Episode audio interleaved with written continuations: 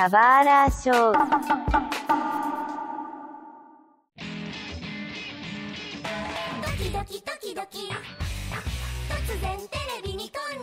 Muitas boas-vindas a um novo episódio do Subara Show. Meu nome é Mário, e se eu nascesse com uma ferramenta, eu acho que eu iria adorar ter uma parafusadeira, porque eu acho que não tem nada mais útil que isso. Mas hoje a gente tá aqui com o criador de um mangá brasileiro, brasileiro também. Eu tô muito feliz pela sua presença, Max Andrade. Por favor, eu vou pedir pra você se apresentar. Olá, pessoal do Subara Show, é isso? Isso. Muito obrigado pelo convite. Sempre gosto de poder falar sobre o meu mangá ou sobre outros mangás também. Então, é um assunto sempre divertido. Então, fico feliz por ter sido chamado aí. Principalmente porque agora, né, tô falando do, do Tools Challenge, esse mangá que eu terminei já tem cinco anos, Uhum. e aí tá, vai ser republicado agora e tal, então tá sendo bem legal reencontrar essa obra de várias formas, né? Desde o trabalho de reedição até falar dele novamente, né? Redesenhar os personagens para capa nova, por exemplo. Sim. Então, agradeço muito pelo convite e vamos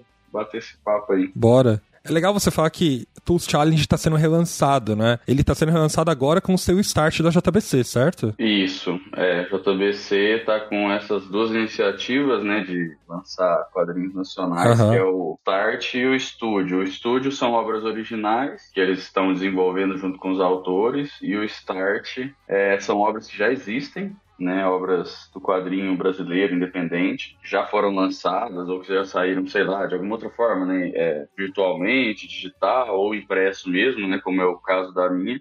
E aí eles estão relançando, né? Porque o quadrinho brasileiro independente, ele sempre tem uma tiragem muito pequena, né? Sim. Então ele lança e depois ele não está mais disponível, né? E, e querendo ou não também a distribuição que as editoras menores ou os autores conseguem fazer costuma ser bem mais limitada, né?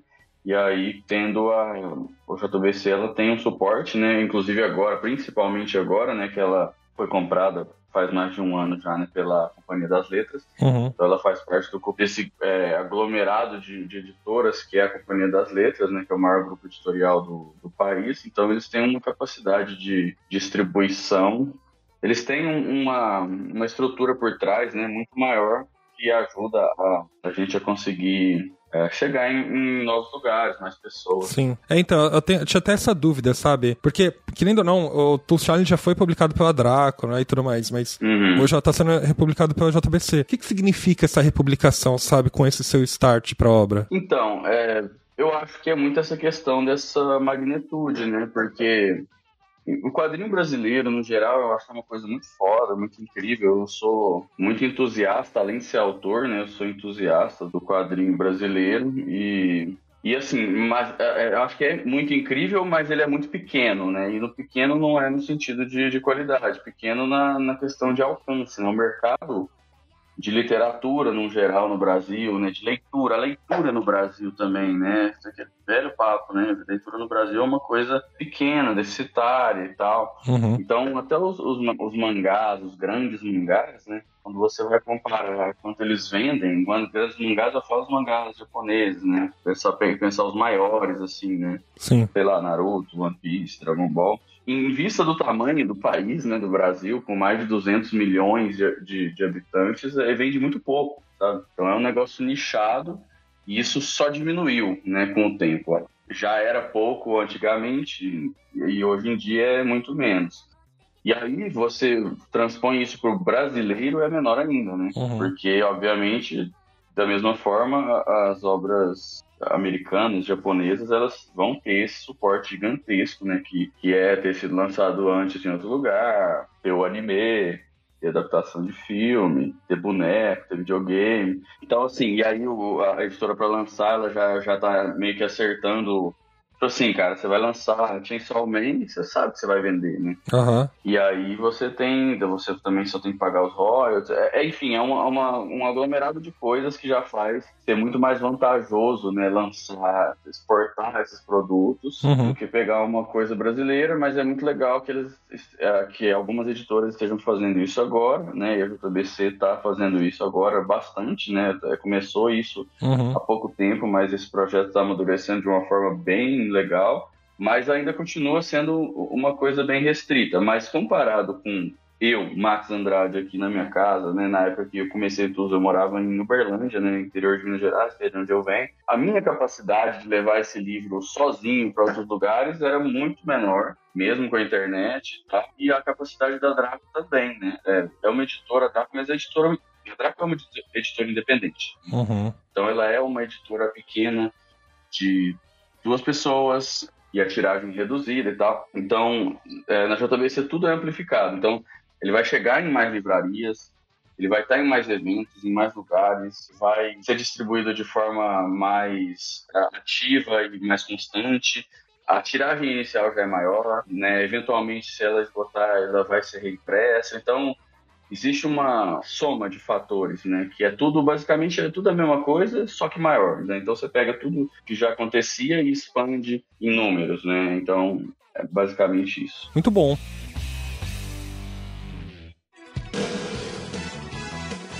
Então, vamos falar sobre Tools Challenge em si. É muito legal que você está aqui, mas vou pedir para, se possível, você apresentar a obra, qual que é a sinopse do Tools Challenge. Eu acho magnífico ouvir do próprio autor isso, né? Então, é para quem não conhece, é, do que se trata Tools Challenge? O Tools Challenge é um mangá shonen, e aí eu, eu, faço essa apresentação um zilhão de vezes, né, nos eventos. Uhum. que alguém vai lá comprar, eu falo, bom que eu vou voltar, né? Eu tava falando um pouco isso ultimamente, porque eu, eu tava vendendo outras coisas, né? Os outros trabalhos que eu fiz depois. Então agora, como tô, voltou a ter um, vai voltar a ter um destaque nessa edição definitiva, mas aí isso já tá na ponta da língua, assim, né? Uhum. E aí eu, vou, eu, eu, eu, eu, coloco detalhes ou não de acordo com o interesse da pessoa, né? uhum. Mas em resumo, uh, o Challenge é um mangá shonenzão mesmo, porrada, inspirado nos mangás shonen principalmente da Shonen Jump e principalmente dos anos 90, né, que foram os mangás que fizeram eu uh, me tornar autor de, de mangás, né? Sim. Dragon Ball, que é dos anos 80, mas se estendeu para os 90, e principalmente Yu Hakusho. Yu Hakusho é, é a, a maior influência de Challenge, muito,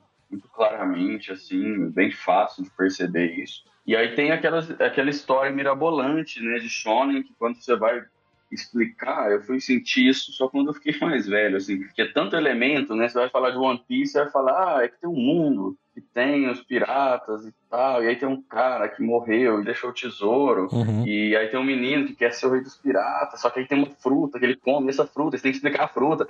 É um puta rolê, né? Uhum. Só que a gente gosta desse tipo de coisa. Aí no Tools é um universo em que é tipo o nosso, o nosso universo, só que tem essa peculiaridade gigantesca que é cada pessoa nasce com uma ferramenta.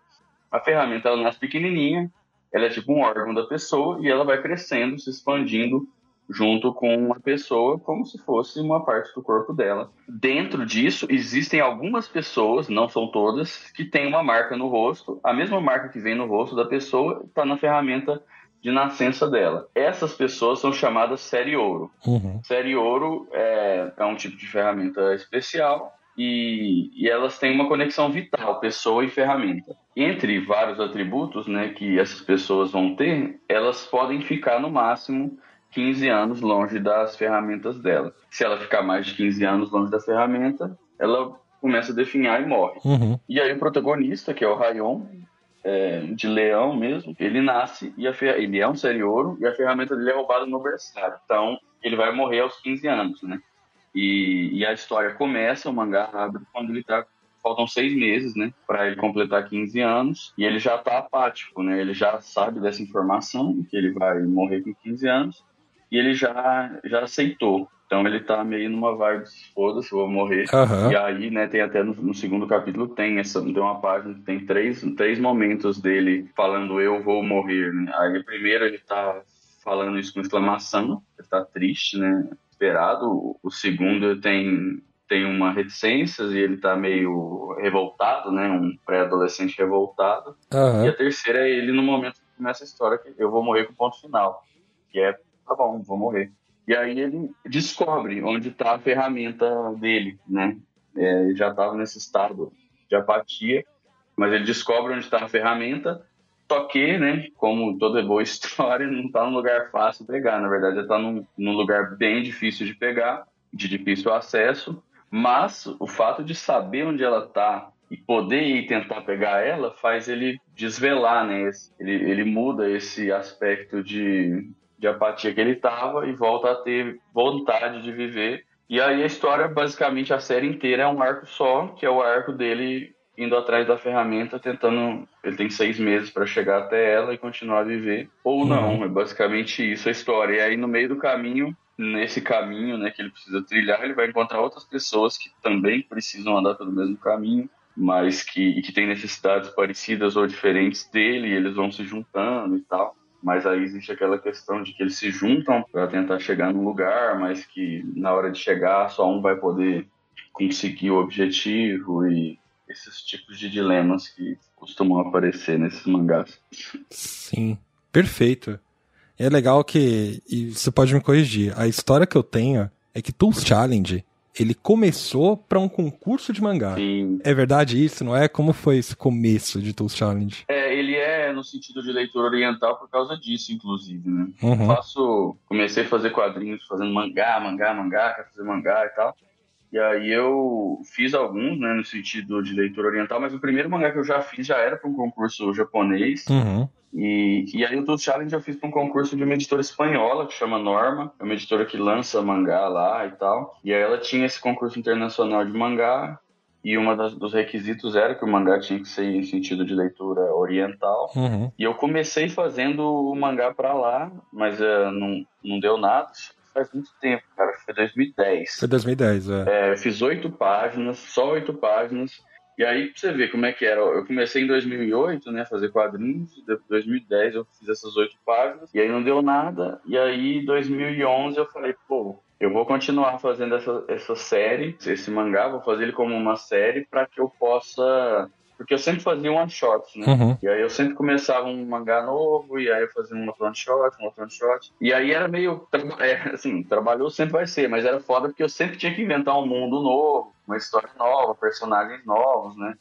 E aí eu falei, pô, e se eu ficasse nesse, nessa obra aqui, e aí eu conseguia desenvolver a história mais, mais tranquilamente, assim, né? No sentido de que eu já tenho o um mundo construído, já tenho os personagens. E aí eu, a minha ideia era poder usar o Tools como um laboratório Aham. de aprendizado, assim, né? Porque eu sempre estava estudando muito desenho e técnicas diferentes, ferramentas diferentes e, e, e roteiro também. Então eu queria meio que usar o Tools como uma e aí, se eu fosse, toda hora que eu fosse testar isso e aprender, tivesse que começar de novo, do zero, né? Achei que ia ser mais vantajoso para mim usar o Tools como esse laboratório para eu tô sempre só fazendo capítulos novos, né? E aí, basicamente, foi isso que me motivou a falar, pô, vou fazer essa série. Uhum. E aí, na época, era blog, né? Eu publicava em blogs e tal. E sites de leitura online. Até, até hoje deve ter alguns capítulos de Tools no, nesses sites de, de scan, né? Tem no blog, inclusive. Ah, não, no, mas no blog, se, se, for o meu, aí é tudo bem, né? Mas, mas tem, tipo Ah. assim, num site nada a ver, sabe, assim, de, de scan de mangá na internet, Sei, sei, lá, sei. mangá blog, sites de scan, assim, que aí que é até uma versão desatualizada e tal. Mas a minha ideia era isso, ir testando. E eu consegui, né, eu, é, fazer ele, ele através dos anos. Então, sempre eu fiz muitas outras coisas, mas os outros que eu tava fazendo, eu já tava sempre num nível maior, porque eu né, já tinha testado, já tinha experimentado, já tinha praticado fazendo tools. E ele, pô, foi uma coisa que foi muito além, assim, né, do eu esperava no começo, né? Ele virou uma coisa importante mesmo, assim, pra, tanto para mim, né, para minha vida, para minha trajetória como quadrinista. É o meu maior trabalho, né, no sentido de quantidade de... Não sei se eu vou fazer uma coisa maior, sabe? Tipo, é louco, porque eu tô com, pô, 32 anos, eu vou quero continuar fazendo quadrinhos assim pro resto da vida, mas não dá pra saber se eu vou fazer outra coisa com mais de 700 páginas de novo, sabe? Aham. Bem difícil. Tanto é que existem pouquíssimas obras. Ah, você fala em quantidade, entendi, entendi. É, é muito grande, né, cara? Muito grande. É pra o Brasil, quando você pensa Brasil, né? Porque assim, claro, né, o mangá japonês ali vai ter no quarto volume, né? No quarto volume ou quinto vai passar o tamanho de Tooth Challenge, mas é outra história, né? O Brasil é, é outra situação e são pouquíssimas obras seriadas no Brasil que tem mais páginas do que Tooth Challenge, né? Tem o Rei de Lata agora do, do Jefferson, tem o Holy Avenger de antes, Sim. E praticamente é isso. Então você vê que realmente é, Aham. é complicado. É, e, e aí ficou uma coisa importante pra mim, ficou uma coisa importante nesse negócio de fazer mangá no Brasil, cara. Muita gente vem falar comigo falando que ah, o Challenge foi, foi o cara outro dia, o cara do quadro em branco lá, o Henrique falou que o Tour Challenge foi uma das primeiras coisas que ele viu, é, tipo assim, gibi brasileiro, Uhum. sabe? Que não era a turma da Mônica. Sim. E tem muita gente que me fala, pô, gente que é, sabe, professor da Quanta, gente, gente foda, gente de referência, né, de vários lugares, né. Esse, o menino que coloriu as capas originais do, do Full Solid tá colorindo pra Marvel agora. É um rolê muito louco, cara, tipo, um bagulho que eu fiz assim, meio, pô, deixa eu tentar aqui, né, e aprender a fazer o negócio, virou um, um, um mangá importante, né, eu coloquei ele na mão do Rory, que é o editor da, da Shonen Jump, né, da Era de Ouro, Uhum. quando eu fui lá no Japão, lá eu entreguei volume independente ainda na época pra ele. Então, o Challenge me fez realizar muitas coisas, assim, bem inacreditáveis, sabe? Sim. Não, é muito louco isso que você tá falando, porque até então, e pelo menos pra mim isso, eu não tinha uma referência da possibilidade de publicar mangá no Brasil, entende? Eu acredito que Tools Challenge, e posso posso estar sendo errado aqui, mas ele abriu portas, sabe? Desbloquear na mente das pessoas, ok, eu posso publicar mangás no Brasil. Sim, cara. Não sei se você vê dessa forma, né? Cara, eu acho que, assim, junto com outras coisas, né? Não foi só eu. Inclusive, é próprio pensar, né? O Folha Avenger é um mangá que já saía na banca e tal.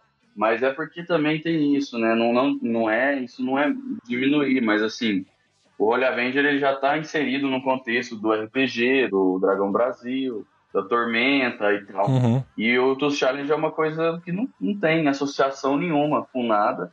É, e é um mangá em sentido de leitura oriental, né? Tem toda essa questão.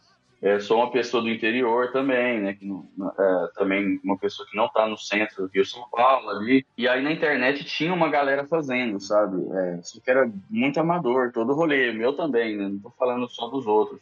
Mas tinha algumas pessoas ali nesse mundo de pessoas. E aí também tem isso, né? Eu achava também quando eu decidi que eu ia fazer mangá, quando eu decidi que eu ia ser autor de quadrinhos, eu tinha 10 anos, eu achava que eu era o único, né? Porque, porra, não tinha internet, não tinha referência nenhuma. E aí eu achava que eu era o único, o único brasileiro que queria ser mangaká e tal. E aí, uh, quando eu pus a internet em casa, eu comecei a, a ver, assim, que existiam algumas outras pessoas que também queriam, né, que tinham esse mesmo objetivo. E aí, a partir disso, a gente começou a fazer. Mas o Tusa, ele é pioneiro em muita coisa mesmo, porque ele foi o primeiro mangá financiado no Catarse, por exemplo, né? Foi o décimo quadrinho do Brasil.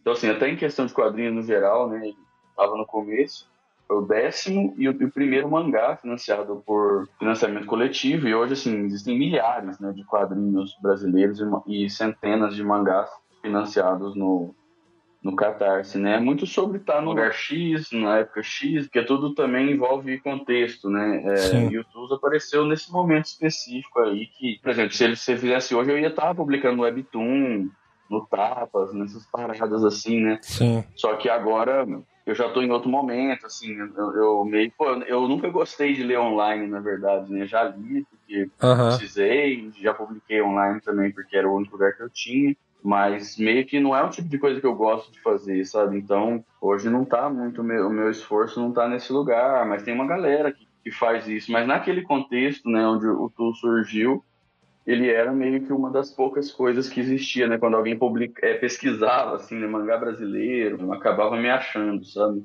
Isso, pô, eu, eu, eu me orgulho bastante disso, sabe? É, porque eu, eu acho que o quadrinho brasileiro, no geral, é uma coisa coletiva, o mangá também, e não é sobre ser melhor nem nada do tipo. Pô, tem uns moleques que chegou aí agora, assim, tem 20 anos, que desenha melhor do que eu, e, mas eu fiz do, do, da parada de alguma forma, sabe? É, e eu fiz porque eu acreditei que eu podia fazer, que eu tinha que fazer, né? Não foi. Não tava pensando em nada disso, né? Que, que a gente tá falando agora. Lá, lá atrás eu não tava pensando nisso. Sim, vou sim. fazer meu mangá, eu quero fazer mangá, vou fazer. Porque a gente tem muito esse negócio de colocar impedimentos, né? E eu só falei, mano, eu quero fazer, eu vou fazer. Sim. E onde que eu posso publicar? Nenhum lugar, não tinha na época também, né? Então, pô, esse negócio, cara, imaginar a JBC publicando mangá nacional também, tipo, era completamente impensável. Aham. E aí, e, pô, eu tenho, eu tava olhando aqui, porque ontem chegou, né, essa edição definitiva aqui, e aí eu tenho um- uma versão zine que eu fiz, né, do primeiro capítulo, assim, eu fiz 30, eu escaneei, eu, eu xeroquei, né? Passei numa xerox, fiz o um negócio, aí eu dobrei, eu mesmo dobrei, eu é, grampeei, né? Refilei, ficou péssimo. Tá aqui também, sabe? Fiz 30 exemplares, né? Muito louco pensar que é, disso veio para esse lugar. Só falei, pô, eu quero fazer, eu vou fazer. Do, do jeito que dá, do jeito que dá pra fazer, do jeito que é possível. Acho que é muito essa coisa do, do punk mesmo, né? Que é o meu rolê da música, né? Punk hardcore, que é do it yourself. Aham. E, e é muito uma, uma questão de ímpeto, de, pô, eu quero fazer, eu vou fazer. Sim, sim. Super concordo com essa filosofia, porque eu não tô no contexto de, de ilustração nem quadrinhos, mas eu tô no contexto de jogos, né? Uhum. Hoje eu trabalho com desenvolvimento de jogos e tal, mas muitas pessoas hoje que querem trabalhar com jogos, eu imagino que eu tô relacionando isso porque eu acho que é a mesma coisa com, com ilustração, né? Sim. Pessoas que querem trabalhar no contexto já visualizam o final. Mas. E elas entram com o objetivo final. Só, em jogos a pessoa. Eu só vou funcionar se eu publicar um jogo pro Nintendo Switch, sabe? Uhum. Mas eu imagino que o processo é. Não, calma. Na verdade, eu vou fazer porque eu quero fazer e ponto, né? Senão nunca sai, né? É, porque, cara, eu sou muito fã do Lourenço Mutarelli, né? Que Uhum. ele fala assim, ah, pô, você não quer. Tipo assim, esse negócio de querer ser autor é meio complicado, sabe? É porque só faz o negócio aí e pronto, você é, sabe? É. Eu, eu acredito nisso, né? Eu penso dessa forma, né? Esse negócio de profissional, artista profissional. É foda, é, isso é meio polêmico, né? Mas pra mim não existe, sabe? Aham. Porra, arte é arte, né? Arte é expressão. Então, tipo, o que que é profissional? Eu, eu, eu ganhar dinheiro com isso, eu sobreviver disso, eu... Não faz diferença, sabe? Pô, eu já... é, agora eu faço só quadrinhos, mas já estive não fazendo só quadrinhos. Posso voltar a não estar fazendo só quadrinhos.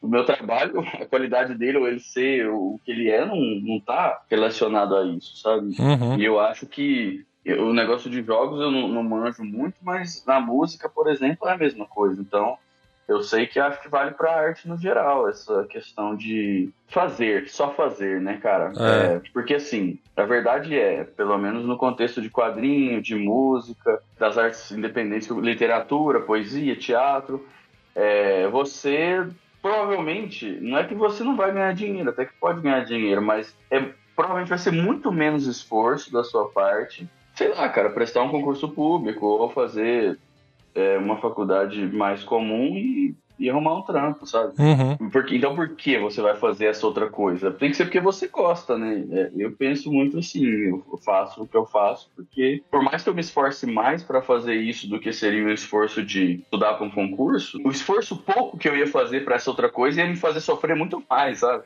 E agora eu tô fazendo um esforço num negócio que eu gosto, Sim. um negócio que quando eu termino, eu me sinto bem, né? Quando eu fiz faculdade, eu larguei, né? Fiz uma faculdade de design pela metade, em Uberlândia ainda, na Universidade Federal lá.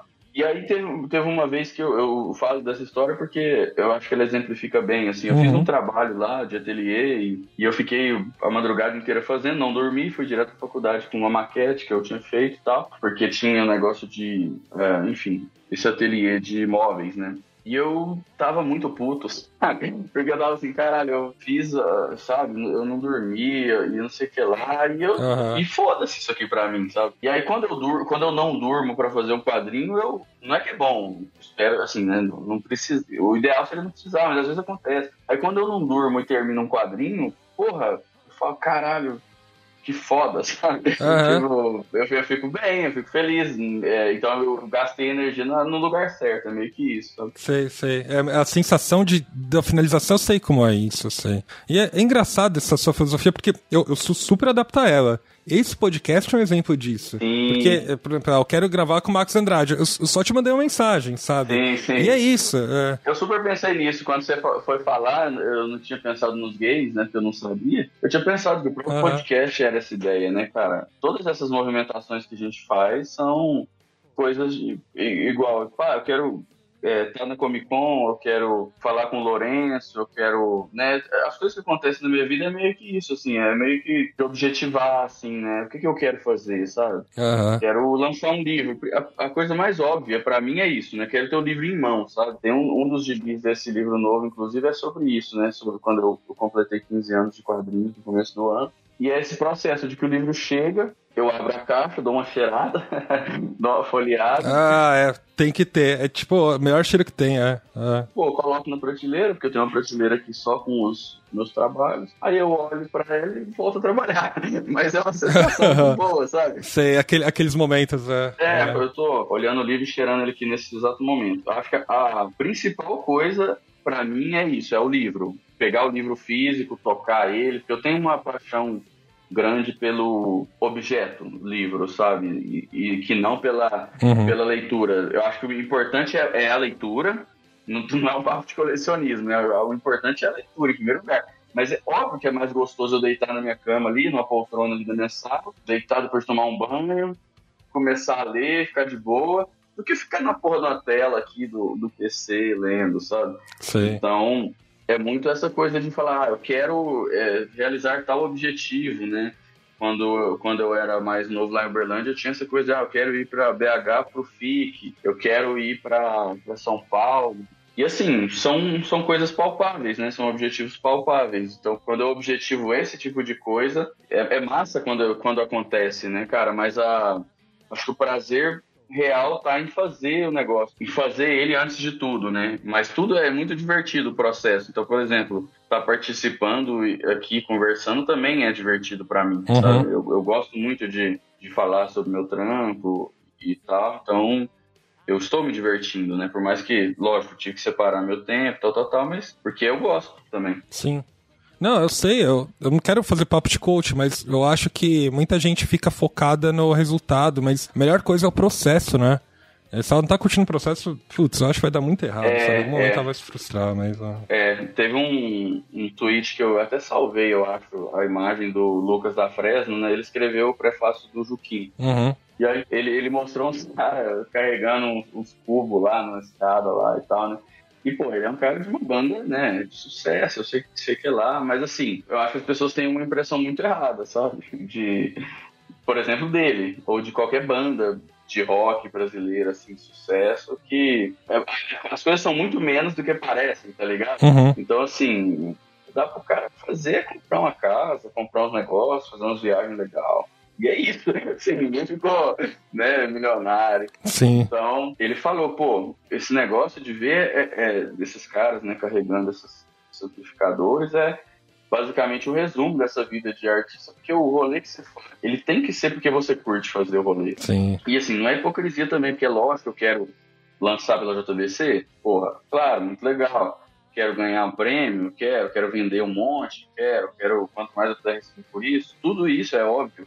Mas o fato de gostar de estar fazendo o negócio é a coisa mais importante. Todos esses outros prazeres que eles existem, para mim, né, especificamente, eu posso dizer que eles não chegam perto do, do, do momento que eu tô sozinho fazendo o meu quadrinho e me divertindo e pirando lá, Uhum. né? Esse negócio de, cara, conseguir terminar, sabe? Esses dois livros que eu tô com eles na minha mão aqui agora, na minha frente, é- é- foi muito difícil. Um um deles chama Tem Sido um Esforço, inclusive, né? Que eu, eu não achei que eu ia conseguir fazer isso esse ano, sabe? Tem, Uhum. Foi um ano bem, bem complicado. Eu me mudei para São Paulo, né? Fui demitido. Eu tinha um fixo de ilustração em Brasília ano passado.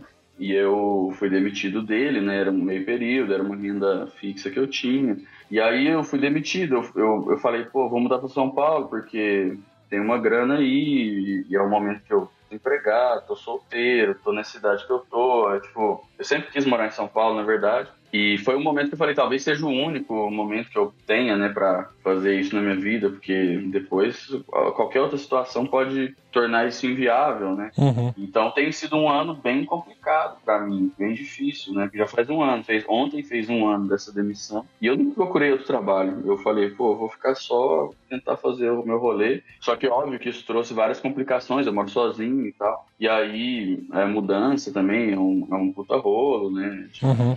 Grana também. E, e aí tem algum momento, um, alguns, sei lá, três, quatro meses atrás, que eu falei, pô, é agora, eu vou decidir, eu vou, eu vou fazer esses livros ou eu vou deixar pro ano que vem? Sim. Porque tava pesado. Aí eu falei, vou fazer. Então, eu tô segurando eles agora. Falo, Caralho, tipo, é- essa satisfação de falar, mano, eu consegui, né, fazer essa parada, porra, é, é viciante. E assim, importante, né, esse negócio do coach aí que você falou, que eu também sou uma pessoa anti-coach, Aham. 200% anti-coach, que odeio profundamente. E isso justamente porque eu acho que é uma coisa que vende, porque ela toca em meias verdades, né? Uhum. Só que meias verdades que são coisas apaixonantes, né? Então, é por isso que eu odeio tanto, né?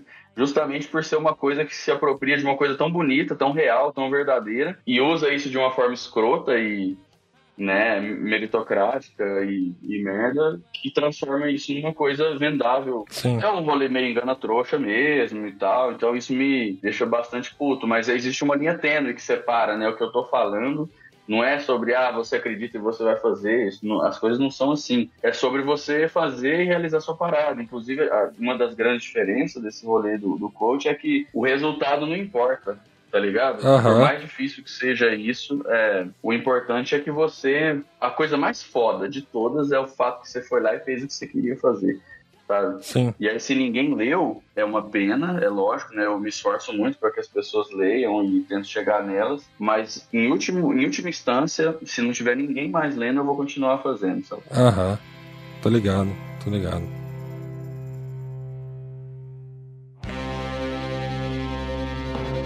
Cara, eu quero voltar um pouco a falar de Tools Challenge. Vamos. Você falou do processo, beleza, você participou, é, não do desafio, mas do concurso tal. Você fez alguns one-shots, né? Mudou muito o one-shot de Tools Challenge pra obra depois publicada? Não, na verdade, é, eu não fiz um one shot, eu fiz oito páginas, né? Porque no, no concurso, é, esse concurso específico, né, que é, que é da norma, editora norma da Espanha, era tinha que fazer só oito páginas mesmo. Uhum. Não podia fazer. Inclusive, nessa edição da, da JBC, é as páginas, são as páginas coloridas. Então, ele tem. Até onde é a última página colorida era a última página que eu mandei lá pro concurso. Hum, E, e são exatamente as mesmas páginas. Eu redesenhei uma coisa ou outra lá e tal, mas inclusive é isso, né? Como foi em 2010, eu achava tão difícil fazer uma página, né? Ia falar que eu sou preguiçoso, mas não é exatamente isso. Mas eu achava tão difícil fazer uma página que esse é o motivo do Tools ser em sentido de leitura oriental, né? Aham. Quando eu falei, pô, vou continuar isso como uma série, eu falei, pô, eu vou fazer em sentido oriental para aproveitar essas páginas que já existem aqui. Aham. Então, assim, hoje em dia, óbvio que eu poderia falar, pô, eu vou refazer as oito e fazer o, sentido de leitura normal. Uhum. Mas, pô, porque hoje eu já fiz, sei lá, né, mais de duas mil páginas. Na época, eu tinha feito. Ah, não tinha chegado em 200 ainda. Então era muita coisa Uhum. refazer oito páginas, sabe? Uhum. Eu falei, não, eu vou aproveitar e vou continuar daqui, sabe? Então não mudou nada. Aí eu fiz o primeiro capítulo com 35, eu acho. E aí o legal era que o Tools, por mais que eu, eu, eu tentei seguir uma, uma métrica do Shonen, assim, semanal, né? Que é 20 páginas, 19 páginas ali da, da Shonen Jump. Mas não, eu não precisava, né, seguir isso. Podia fazer do tamanho que eu quisesse. Uhum. Então, tem alguns que são maiores, tem alguns que são menores. Sei lá, acho que o menor capítulo de Tools Challenge tem 14 páginas. O maior é o último, que tem quase 40. Uhum. Mas eles oscilam ali, sabe? É, a maioria tá, em- tá em torno de 20, mas eles têm 21, 22, 25, porque eu podia, né? Me Explica um pouco da origem, assim, de alguns conceitos. Eu sei que você falou, olha, algumas inspirações foram Yu Hakusho, Dragon Ball, e faz todo sentido, porque Tools Challenge tem torneio, né, tal, né? Uhum. Mas qual foi a inspiração, por exemplo, pra você criar esse conceito de ferramentas? Por que ferramentas, sabe? É, então, eu, eu trabalhei num depósito, né? Ah, Lá em Uberlândia é bem- bem, bem diretão, assim. Eu trabalhava num depósito de ferramentas, comecei a trabalhar com 14 anos, eu trabalhei 4 anos lá, dos 14 aos 18, uhum, e era um trabalho de depósito, de carregar ferramenta. Então, e eu já amava mangá, já amava Hakusho. E aí tem essa coisa do Tools, né? Por que que é o nome em inglês também? É, a maioria das marcas que a gente vendia lá eram com nome inglês, sabe? uhum, Então, é Sega Tools, Lotus Tools e, e não sei o que lá. E aí, então, é, Tools, Tools, Tools era o dia inteiro, né? Eu lia isso todo dia, via isso na minha frente todo dia. E aí juntou a coisa que era. Eu queria fazer um mangá com torneio, que é por causa de Yu Hakusho, e tinha que ser um torneio que é, né, tipo, nesse caso, o torneio do, do Soul Challenge, ele é mais parecido com o torneio das trevas, né, não é exatamente mais parecido com o torneio de Dragon Ball. Dragon Ball é o mangá que me fez querer fazer mangá, né, Uhum. porque eu me apaixonei, mas a influência direta aqui do, do Soul Challenge é o Yu Yu Hakusho. Uhum. E aí, o torneio das trevas é essa coisa toda errada, né? Tipo, um torneio que não tem umas lutas por fora ali. Isso aí é meio que do Shaman King também, do, do Shaman Fight. E não, nunca é exatamente lutas também. Às vezes tem umas outras regras e, e, e a organização é toda fodida, né? Os caras são, são desleais mesmo. Então, era meio que essa ideia de querer fazer esse tipo de torneio e aí juntou com isso, porque quando. E aí lá, né, nesse depósito de ferramentas, as ferramentas são desse tamanho mesmo, né? A chave grifo, que é a chave do, do protagonista, ela existe desse tamanho. Então não são ferramentas gigantes, são ferramentas reais. Algumas, né? Pouquíssimas. Aham. Realmente eu fiz gigantes, tipo chave de fenda, né? Chave Phillips, Sim, não, sim. não existem desse tamanho. Mas as outras, a maioria no geral, elas são um tamanho realista, assim. E aí lá, às vezes eu pegava, né? E é muito pesado ferramenta, né? Que é essa do chave grifo, né? Essa chave de cano que o Ryan usa, chama chave grifo Heavy Duty, né? Heavy Duty 48 polegadas. É muito pesado, cara. E, e aí, um dia eu acertei meu irmão, né? Que Que beleza. trabalhava junto, sem querer, né? Sem querer, com uma, com uma barra rosqueada, né? Era sem um metro e eu, e eu virei assim, sem querer acertei meu irmão. Ah, E aí também tinham registros, uns registros de encanamento é, bem grandes também, muito pesados. Tinha uns pequenininhos, mas tem uns muito pesados. E a gente guardava eles numa prateleira alta, que é assim, um negócio totalmente errado, né? Aham. Totalmente anti-EPI. E aí eu- a gente, eu, pensei, eu pensava, nossa, isso aqui se acerta a cabeça de um mata, né? Aham. E aí, por causa desse raciocínio, eu pensei, né, que seria legal os personagens lutarem com isso. Basicamente foi essa coisa meio besta que juntou essas, essas coisas, né? Porque também, assim, o meu, meu rolê com mangá sempre é desenvolvimento psicológico, sabe? Sim. Tipo assim, meu personagem favorito de Dragon Ball é o Kuririn, né? E aí o povo fala, ah, mas o Kuririn é fraco, não sei o que lá. E eu fico, porra, mano, não é sobre isso, né? Tem, tem muitas coisas muito fodas, né, que ele faz. Então a minha questão é muito. Eu meio que não ligo muito.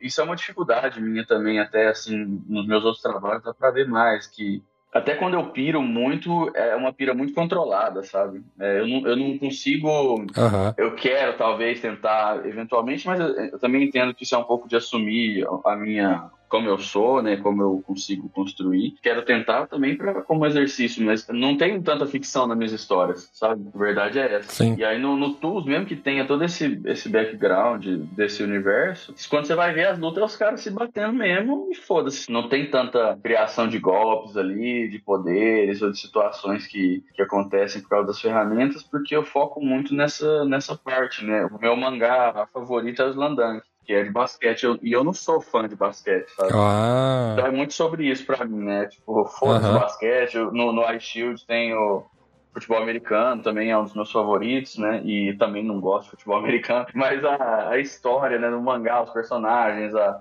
as situações que eles são colocadas me fazem gostar do negócio. Então, na verdade, né? Todo esse, esse con- conceito que a gente tá falando aqui Pra mim é muito só uma casca, uma roupagem pra eu contar uma história que não é sobre isso, né? Que na verdade tem muito mais a ver com dilemas, com dramas, né? Pra mim, o o Challenge é um mangá de drama, na verdade. Uhum. Sim. Não, faz sentido, né? As pessoas olham a camada, mas tem uma profundidade. É tipo um iceberg, né? Mas tem uma profundidade mai- muito maior, né? É, meio que isso. Tipo, o negócio, ah, eu vi- eu vou ver os caras se batendo com ferramenta, depois tá chorando lá, sabe? Porque. É, É, é. não, Tipo o famoso One Piece é o pirata que estica, É, né? isso, só- isso, é a mesma coisa, é, exatamente, porque, pô, eu sou- e o povo na- da Draco eles me chamavam de, eu era o emo da Draco, né, porque, porque, pô, cara, meu, eu sou muito, meu trabalho é meio melancólico, e eu acho que isso também tem no Yu Show, Uhum. e é uma coisa da minha personalidade, né, meu trabalho tem esse viés sentimental, sabe, então mesmo que seja um mangá de porrada, Sim. e é muito engraçado porque os, os trabalhos que eu fiz depois, né, Kim, o Anjinho, Tem um pessoal que chega e fala, pô, não sabia que você fazia mangá, né? E pra mim não mudou nada, né? Pra mim, eu sei que é diferente e tal. Eu sei que meus trabalhos são diferentes um do outro. Aham. Mas, cara, se as pessoas lerem com cuidado, eles vão ver que são muito parecidos, sabe? Todos esses trabalhos que eu faço, né? Inclusive esses dois que estão na minha mão agora, os challenge tem sido um esforço, por mais diferentíssimos que eles possam parecer, se as pessoas uh, olharem, lerem com cuidado, elas vão ver que são parecidos, sabe? Uhum. Muito legal que você passou por esse processo de publicação independente do Tools Challenge, né, da internet, mas em algum momento você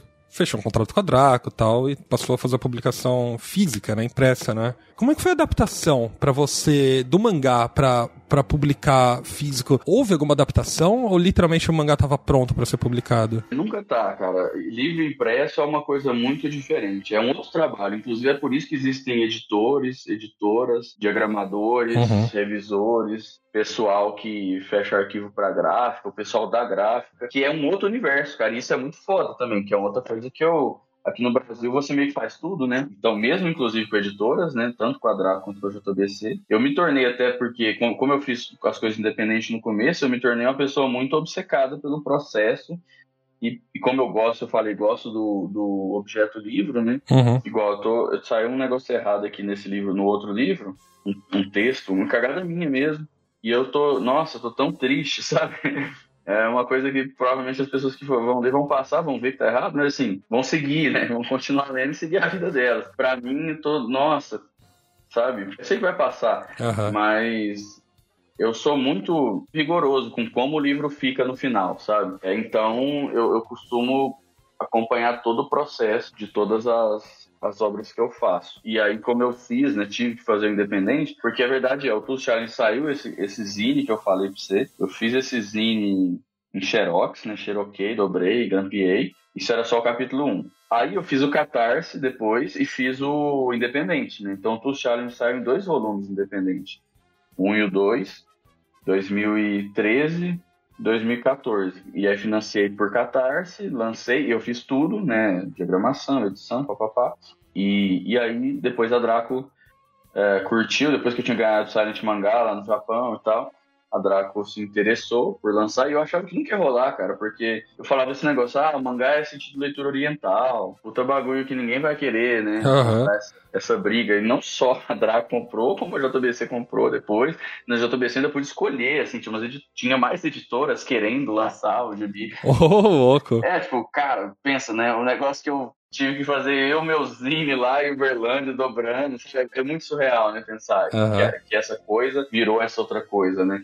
E aí é, lançaram desse jeito mesmo, sentido de leitura oriental, com página de aviso de pare, você está começando pelo lado errado. Então eu fiz duas versões, né? Fiz o Zine, fiz o Independente, aí a Draco lançou. E a Draco foi a única edição de fato, né? A edição que teve início ao fim, né? São sete volumes. Uhum. Ela foi completa. Porque aí, né, quando a Draco lançou o 3, aí o 1 e o 2 a gente relançou. E do 3 pra frente fez só a edição da Draco.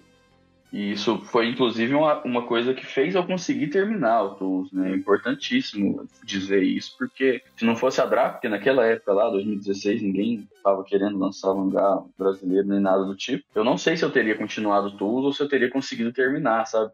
Porque penso, o catarse do volume 3, eu teria que arrecadar um dinheiro para reimprimir o volume 1 e 2, uhum. e imprimir o 3, e aí eu tinha que fazer um catarse maior, talvez eu arrecadasse a grana, talvez eu não arrecadasse. Mesmo que eu arrecadasse, eu ia ter que fazer os três, eu ia ter que imprimir os três, eu ia ter que estocar os três, eu ia ter que enviar os três para todo mundo que apoiou. Isso é muito trabalho. E é um trabalho além de fazer o negócio. Então, quando a Draco pegou, meu trabalho virou só fazer o mangá.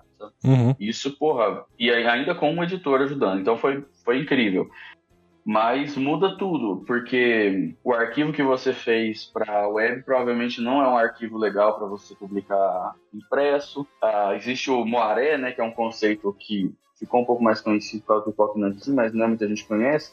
Mas o mangá tem retícula, né? Que é aqueles pontilhados Sim. que são preto, né? Mas parecem cinza, que é os tons de cinza, né? Que a gente chama retícula. Eles são pontos é, pretos com distâncias diferentes, né? Então isso vai fazer a cor ficar mais claro, mais escuro. E aí, normalmente, a gente desenha com. Quando a gente faz retículas virtual, eh, digitalmente, a gente usa elas muito pequenininhas. Uhum. Porque a gente pode dar zoom, não tá nem aí, não pensa nisso. E aí, quando você vai imprimir, esse arquivo, quando ele é, é comprimido, ele vai dar esse problema. Esse moaré é tipo uns ladrilhos, assim, que a retícula forma, sabe? Uhum. É um erro de registro, de impressão, porque o arquivo comprimido não conseguiu uh, processar aqueles pontinhos aquelas bolinhas direito. E aí, por exemplo, nas minhas edições independentes do Tools Challenge tem isso.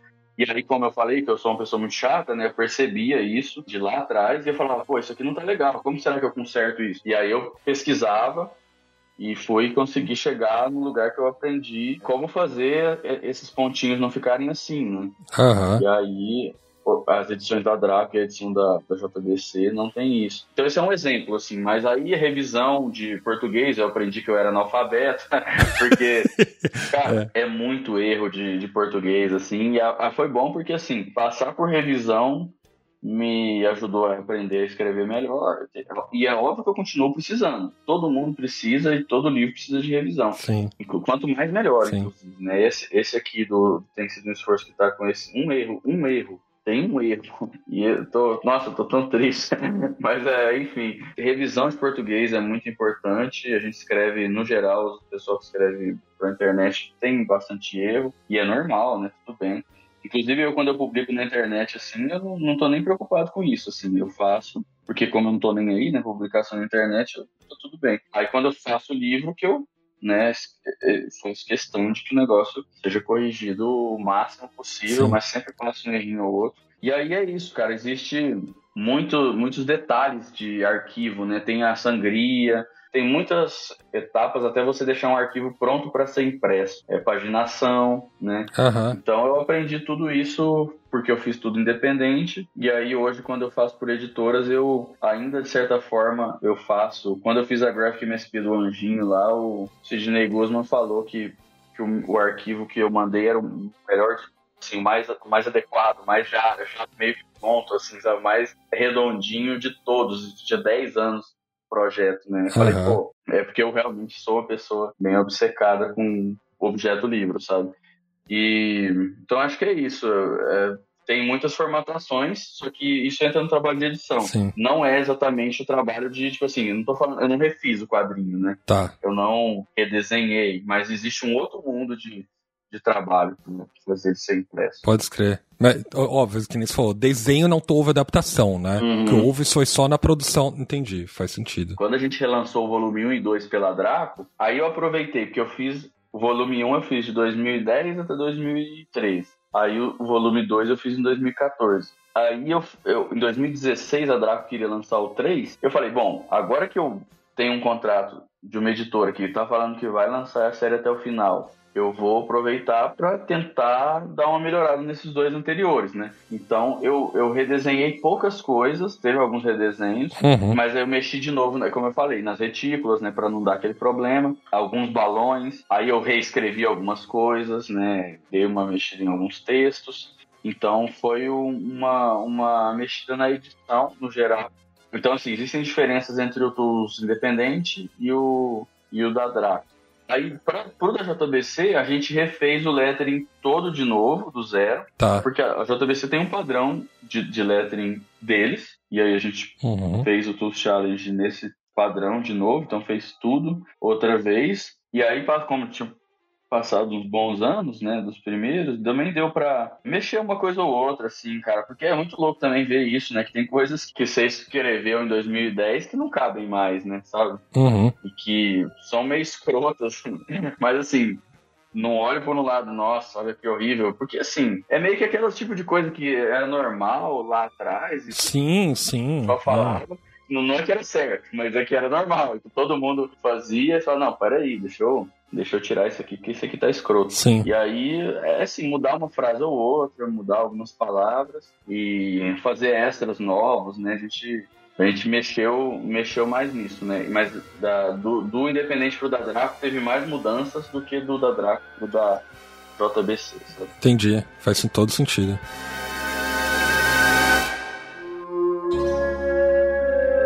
Saca só, você hoje passou por muitas publicações, né? E principalmente publicações uma diferente das outras, né? Porque apesar de Toast Challenge como mangá, né?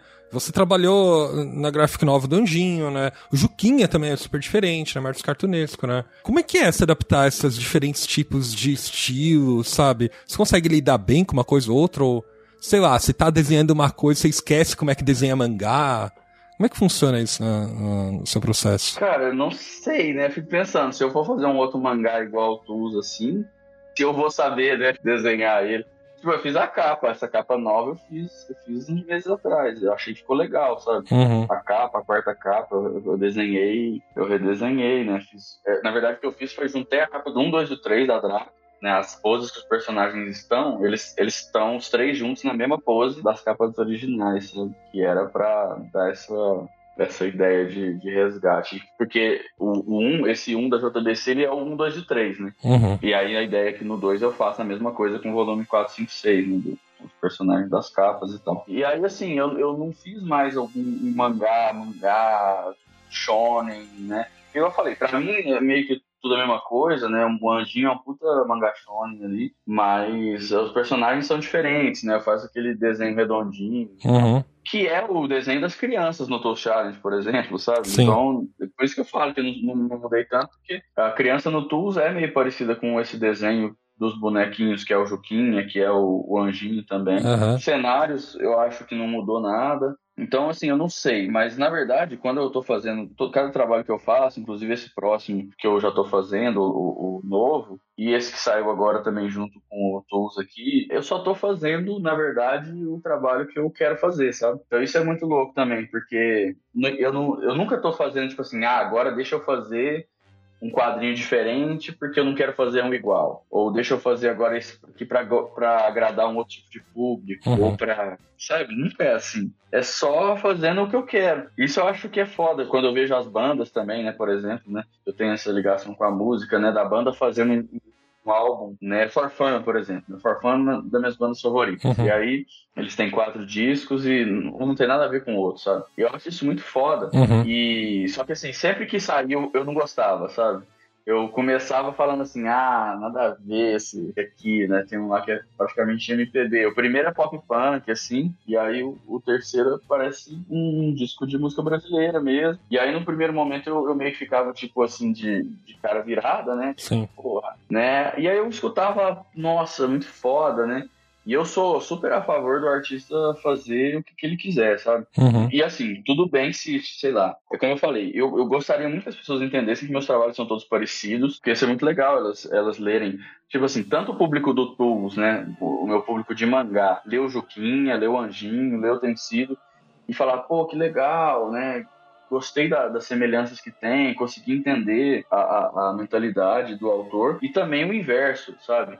Que também é muito difícil, de povo que gosta de Juquinha, olhar o Tuz e falar, pô, esse cara foi o mesmo cara que fez, o Juquinha é um puta trabalho sensível, não sei o quê, então provavelmente esse aqui também vai ser, sabe? E aí tentar olhar com um olhar que vai enxergar uma coisa que não é uma coisa rasa. A verdade é que eu acho que o mangá shonen não é raso. Uhum. Eu acho que o, o, o mangá shonen é uma coisa que, para mim, é uma coisa muito importante, sabe? Que é, mudou minha vida, né, cara? É o que eu falo. Sim. Eu ia, eu devia estar em Uberlândia, eu devia estar carregando caixa ainda, sabe? E eu não tô fazendo isso porque porque tinha um boneco com cabelo de cuia falando, pô, eu não, eu não tenho poder, mas eu, eu, eu, eu não tenho nenhum tipo de poder, mas eu tenho a força física, então eu vou ter que trabalhar menos que os outros, eu vou... E é foda, né, velho? É muito foda, porque é quase o coach, mas é quase, mas não é. Aham. E, é- e, é- e- mas ele, né? Ah, e aí ele vai enfrentar o cara mais foda de todos, que ninguém consegue encostar, sendo que o poder dele é encostar, né? E aí, pô, aí ele, né, ganha. Pra mim ele ganha, né? Esse negócio. Ah, o Rock Lee tinha que ter ganhado, mas, pô, ele ganhou.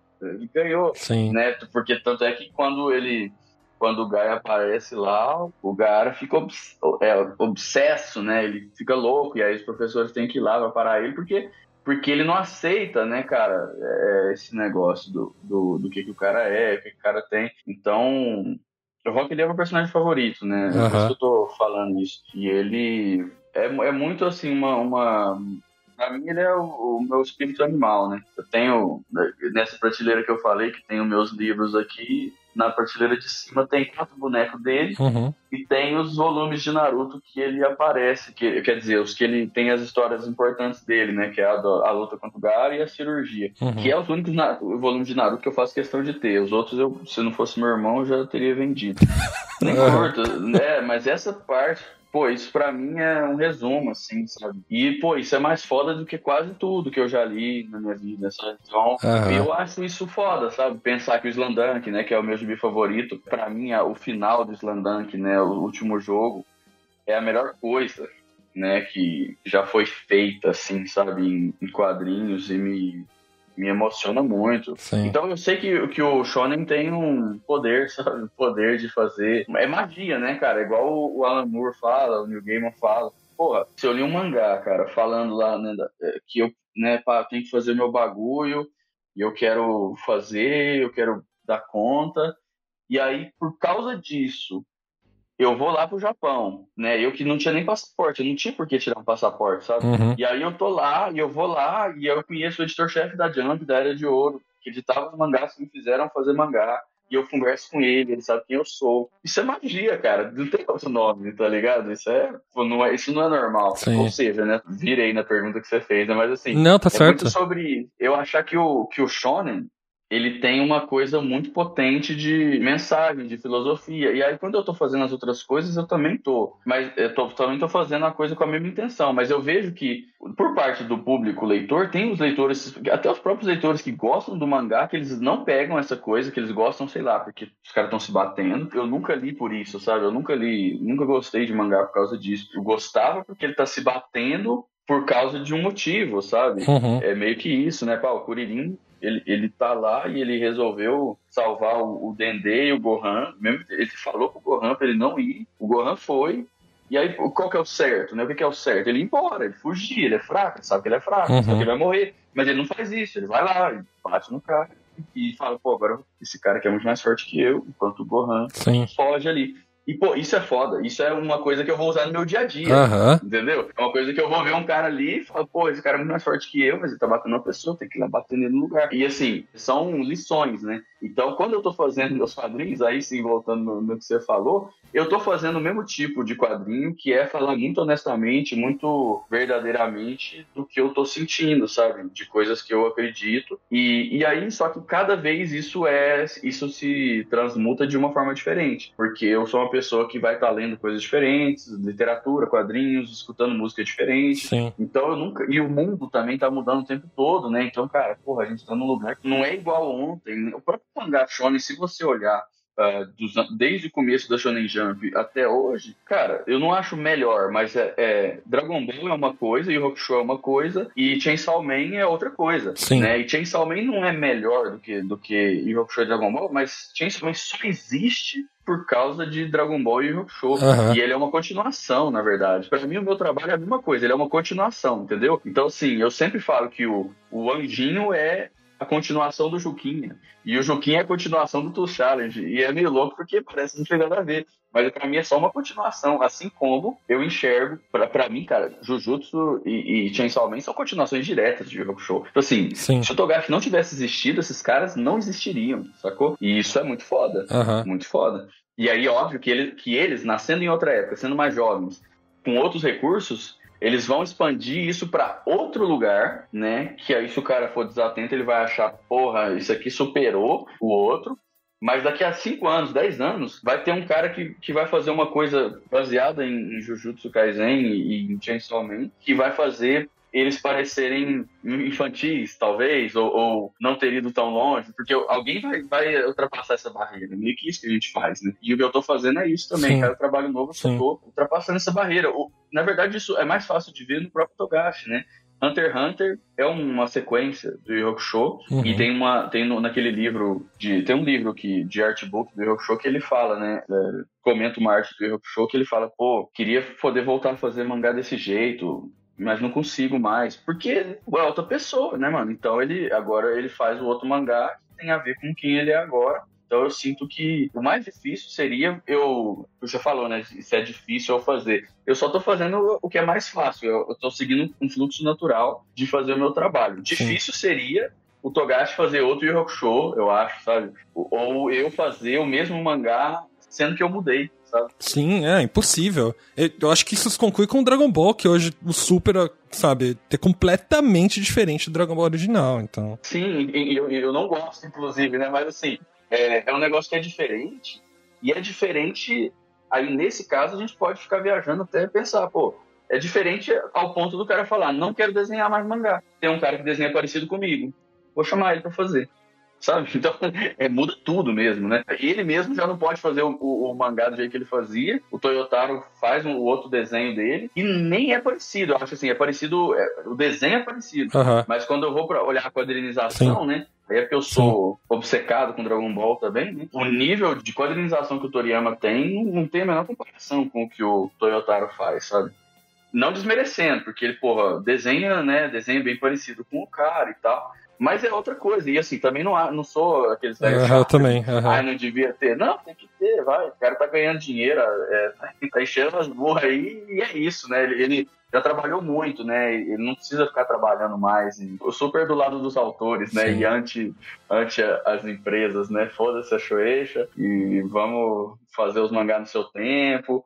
Togashi fazer o Hunter x Hunter no tempo dele, o Inoue fazer os mangás dele no tempo dele, o, o cara do Vinland Saga lá, né? Queria que essa morte do Miura tivesse pelo menos servido para os caras observarem isso de um outro jeito, né? Muito errado, ó, o jeito que os caras fazem o negócio lá. Especialmente com o Togashi, a gente tá com medo, mas é. Tô com medo, mas assim, ao mesmo tempo, quando chega um volume novo de Hunter, pra mim é a melhor coisa que eu, que eu vou ler no ano, com certeza, sabe? Sou muito apaixonado no trabalho dele. Eu prefiro que ele faça isso do que, do que ele fazer mangá regular que não seja tão bom quanto o que ele faz, sabe? Sim, não, e por favor, ele não tem nem mais saúde pra fazer isso, então não tem como. É, pô, esse último volume ele desenhou deitado, né? Você viu, não sei se você viu isso naquela com aquelas coisas do Twitter, que ele postava e tava deitado, porque ele desistiu de esperar a situação dele melhorar e falou, pô, já que eu não vou melhorar, deixa eu tentar desenhar deitado. É. E aparentemente deu ruim, porque teve que parar de novo. Não deu certo. Exato, exato. Literalmente um capítulo de Bakuman, mas na vida real. É, na vida real. E assim, é aí eu, eu acho mais foda ainda quando você ó, observa pelo aspecto de que ele não precisa fazer isso. Aham. Em todo, em- cara, você pensar assim, ele podia, né? A opção A, chamar alguém pra desenhar, que eu acho é, violento quando alguém fala isso, porque assim, se ele não está fazendo isso é porque ele não quer, Sim. que ele poderia, né? Então ele poderia chamar alguém pra desenhar.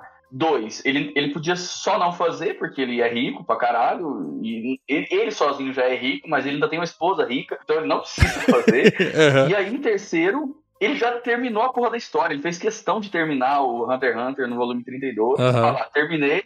E terminar com o King falando pro Gon, isso aqui é muito pouco, quero muito mais. Existe um universo. E aí, o último capítulo do 32 é uma nova saga, né? Ele podia ter jogado pro 33 pra, pra deixar fechadinho ali pra quem quisesse, fingir que acabou. Mas ele deixa um último capítulo de provocação com um universo inteiro, novo, expandido, em aberto, que é essa saga nova, que é incrível. Uhum. Ou seja, ele, ele é um filho da puta, teimoso, né, cara? Ele, ele é quase, eu sinto, eu sinto ele como se ele usasse o, o NEM, né? é, e aplicasse a regra de NEM pra vida dele, sabe? Tipo assim, tem que. Tipo assim, vamos fazer um mangá muito foda, os leitores têm que continuar lendo, porque te- tem esse negócio, essa.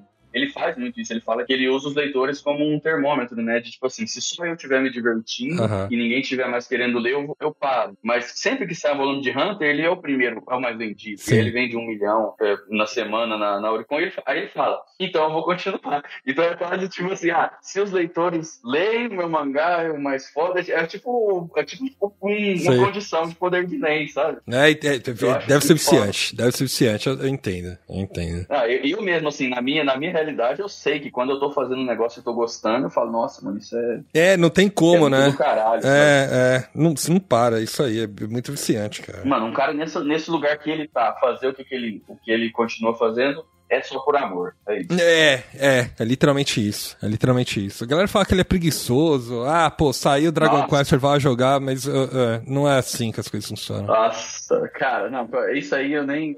Ou eu xingo muita pessoa eu só ignoro. Max, por mim eu ficava conversando por mais umas duas horas, mas infelizmente já deu nosso tempo. Esse é o momento que a gente abre espaço pra você, pra você passar por onde as pessoas te encontram, ou se você quiser deixar algum recado pros ouvintes, sabe? Fica à vontade, esse é o seu espaço. Você me acha como Max Andrade, né? Eu tenho essa Uhum. esquisita que é Puff no Piripaf, que não tem sentido nenhum, é, mas ela é, é a minha arroba em todos os lugares. O Instagram tá uma merda, mas é o lugar que eu ainda uso mais para divulgar. Também uso o Twitter e talvez eu não use mais nenhum dos dois, né, no futuro, mas por enquanto é isso. E aí, por essas redes você consegue encontrar tudo. Tem quadrinhos para ler de graça no destaque dos stories, tem a minha loja online, tem esse catálogo na minha loja online que é todos os quadrinhos que eu já publiquei. E aí nesse ano estou lançando três gibis, dois relançamentos, né? O pré pela Conrad e o Tools Challenge pela JBC. E estou lançando por uma editora independente, que é a M-Mart, né? O Tem Sido um Esforço, que é o único gibi novo, né? Inédito, que eu estou lançando em 2023. Uhum. E aí os próximos, uh, ano que vem, a gente vai divulgar aí no fim do ano, começo do ano que vem, novidades. Ó. Oh, é isso. Muito bom. Bom, também quero agradecer a todos os ouvintes que ouviram até agora, né? E pra seguir também o Max nas redes e também seguir o Subara Show. Não deixar de entrar também no nosso servidor Discord para conversar conosco sobre o episódio e divulgar esse episódio para todos os ouvintes, darem cinco estrelas no Spotify. E é isso. Max, muito obrigado e valeu pelo papo. Eu que agradeço. Um abração.